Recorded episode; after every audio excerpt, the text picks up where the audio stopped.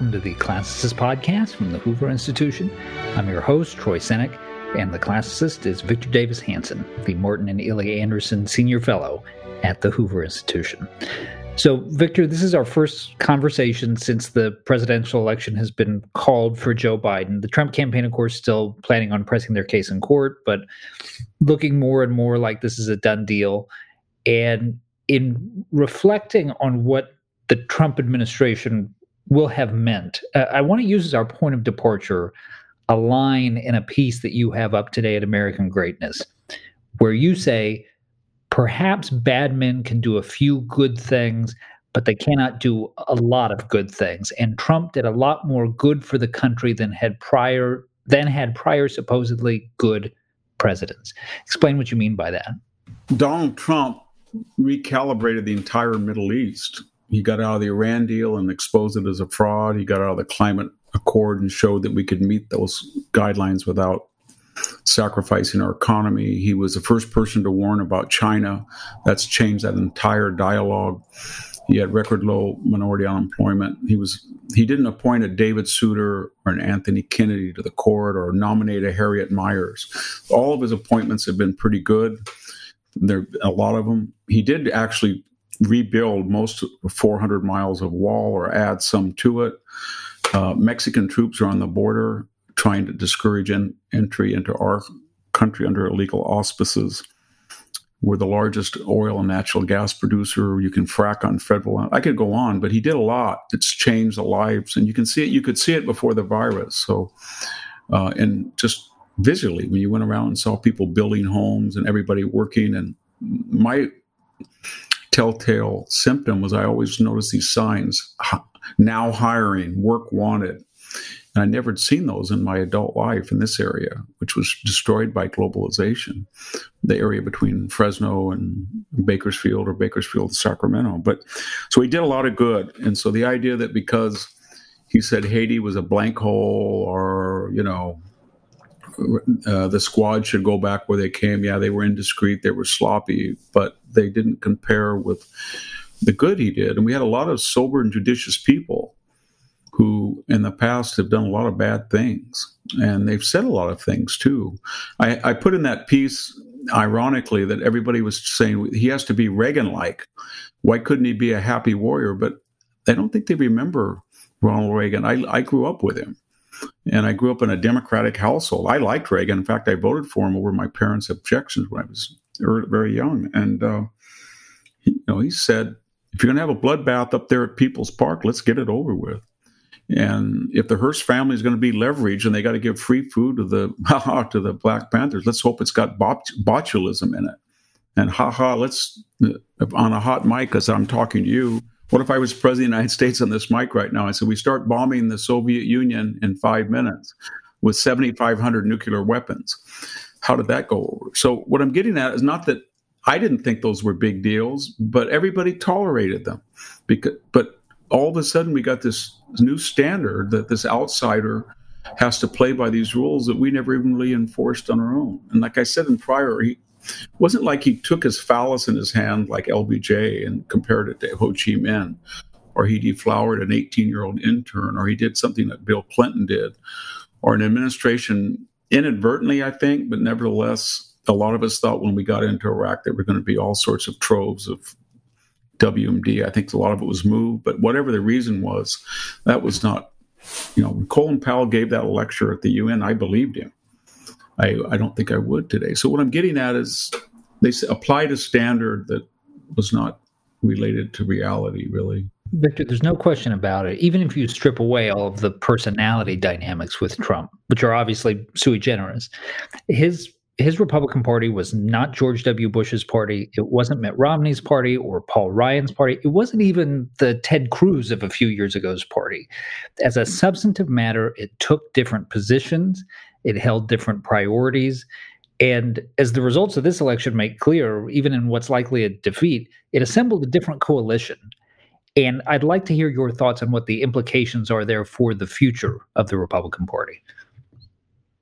Well, if he had lost the Senate as predicted and lost 10 seats in the House as predicted, and he either failed to meet his minority uh, guidelines, or he got what he got last time, or uh, he was a he was a anchor rather than a boy on on balloting, I think he'd be in real trouble. But the opposite happened. The Republicans are now bragging that they did very well in the state legislatures. They're going to pick up somewhere between 10 and 13 seats in the House. Despite the acrimony to come in Georgia, there's a good chance they'll hold the Senate and he got uh, six or seven million votes more than he did last time. And most of the votes that decided the election are still under contention. And he's he's arguing that they were not fairly recorded. So all of that doesn't yet uh, equate to a refutation of him. Had it had that not been true, then yes, you would see people coming in, whether that was the, the Paul Ryan archetype or the Marco Rubio or the Nikki Haley, and say we've got to cool the rhetoric, we've got to uh, give some amnesties, the border could be open. Let's take a look at tariffs. We maybe we can have a detente with China. Uh, we don't have to really polarize people with these federalist conservative judges. Let's get some more people that are you know, a little bit more moderate. But I don't think that's going to happen.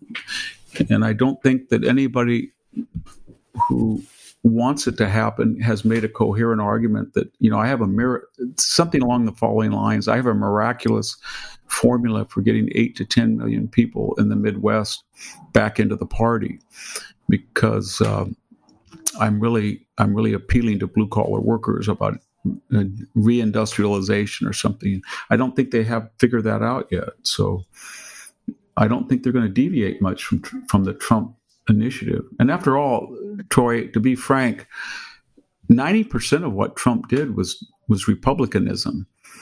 You know, it was low taxes, deregulation, more energy development, uh, oppose uh, radical abortion, uh, watch out for these social questions, uh, Title IX, all that. What was different were three or four issues that we've discussed so often that it was illegal immigration, get tough on it, get tough on China. We're not going to hollow out the Midwest and we're going to close the border. And then he added his style that we're going to win ugly rather than, than lose nobly. So the projection right now for what the federal government is going to look like come late January, if you have a Democratic presidential administration, a Supreme Court that's dominated by conservatives, Democrats with what looks like a very narrow majority in the House, still possible that Democrats could eke out a skin of their teeth majority in the Senate with the special elections in Georgia, but doesn't look that likely. So you're probably talking about the narrowest of majorities for Republicans there this is a distribution of power really unlike anything we've seen in Washington for a long time. So, if that is the scenario, what are you anticipating here? What encourages you? What worries you? Well, short term, what worries me is that this we've never really seen often in history two Senate races. I don't think we've ever seen two Senate races in one state um, that will decide whether we pack the court and whether we have additional states added to the union and whether we end the electoral college or get rid of the filibuster. So, what was considered decided supposedly with, by those who think Biden's going to has a sure win won't be decided for another two months. They're going to be decided in Georgia. It's it's Georgia. It's Georgia after all. It's right next to Alabama. So everybody thinks you know it's a conservative state. Both of these Republicans have polled very strongly, but polls were not necessarily in need of weaponization. I have a feeling that the polls will start to show quote unquote the race is tightening or Georgia is no longer a red state, it's a purple state. And look at what happened in the presidential race. So that's something to watch the the amount of money, the amount of role that uh, Facebook and Twitter play in the election, the amount of pollsters' uh, influence. So short term, long term, um, the the conservative movement says this was a, a win because we showed the nation, whether it were minority voters on the border who wanted border security or more black voters, but we got to remember where we started. when you go from 8% of the African American vote to 12 or 15, that is really good and we should congratulate. But it's not 20, it's not 30, it's not 40, it's not 50. And when you go from 28% of the Hispanic vote to 33, 30, it's not 45 or 50. And when you're about dead even with white voters with 52% with a college degree, then you, you've got some problems. And the problem is that this society in general and the Democratic Party in particular is increasingly one of wealthy people and subsidized poor people. And they tend to geographically cluster around the Great Lakes, but especially on the two coasts. And they have a complete dominance of Silicon Valley, Wall Street, media, entertainment, professional sports, foundations, universities and there so whatever calculus the Republicans have to beat that or to preserve what they consider as a vanishing constitutional state, they've got to deal with that. And they've made some progress, but the odds are still overwhelming.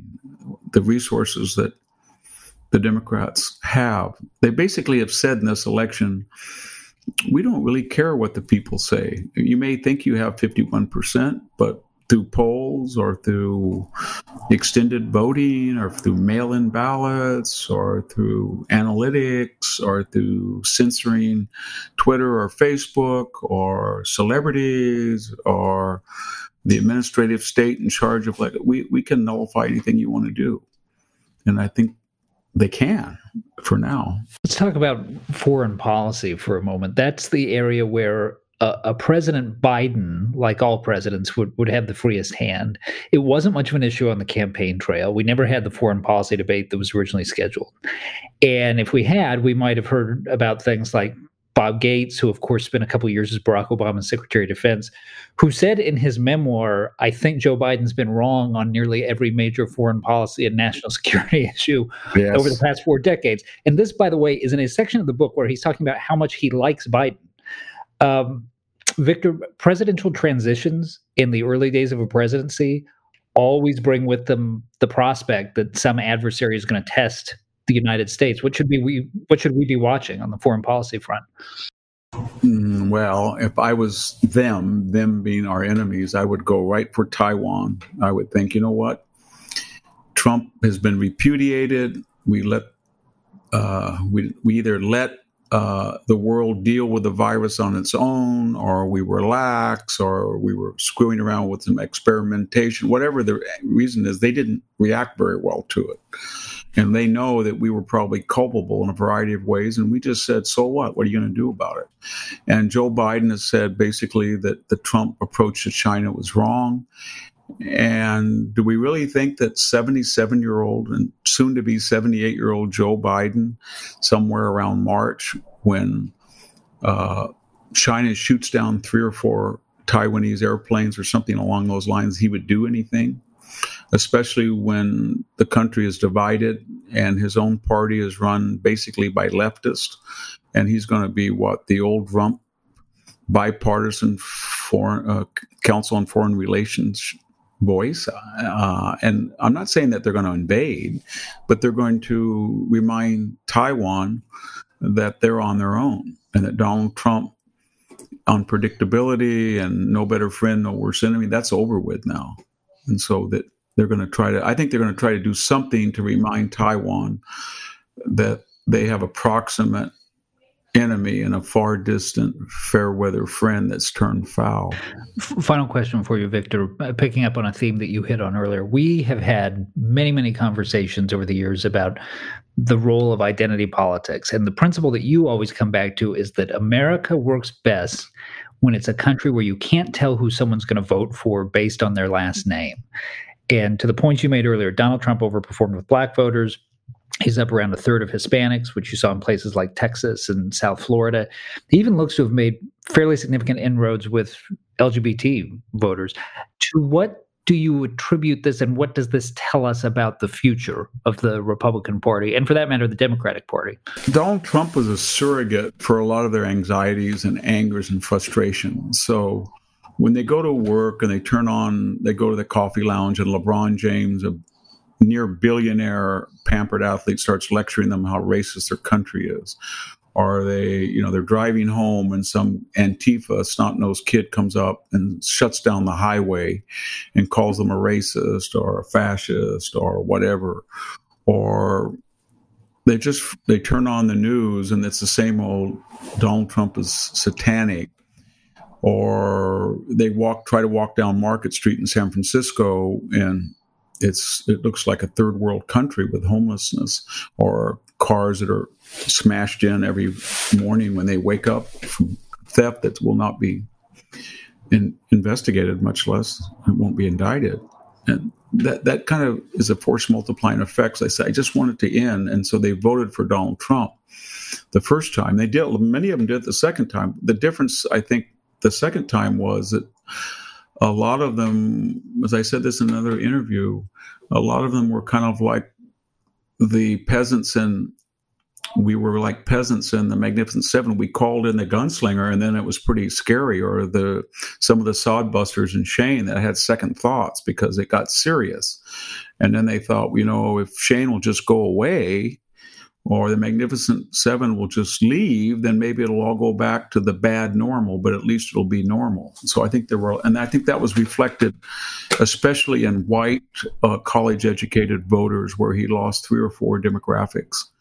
And that really hurt him. So I think a lot of people thought, yeah, I voted for him and I want somebody to speak up and I want him to take the flack and he might have to be chemotherapy to deal with his cancer, kind of toxic. But you know what?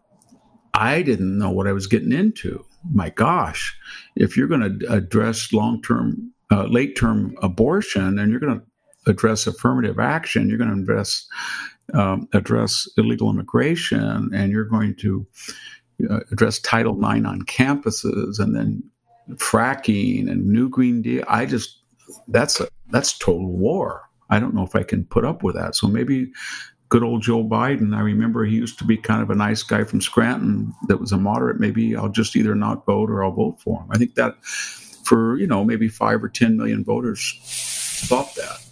You've been listening to the Classicist podcast with Victor Davis Hanson. Remember, you can read all of Victor's work at victorhanson.com, and he's on Twitter at VDHanson. And if you enjoy the show, please rate it on iTunes or wherever you get your podcasts. For Victor Davis Hanson, I'm Troy Senik. Thanks for listening.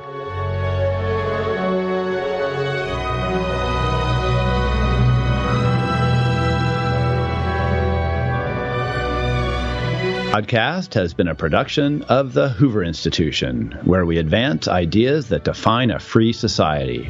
For more information about our work and to hear more of our podcasts or see our video content, please visit hoover.org.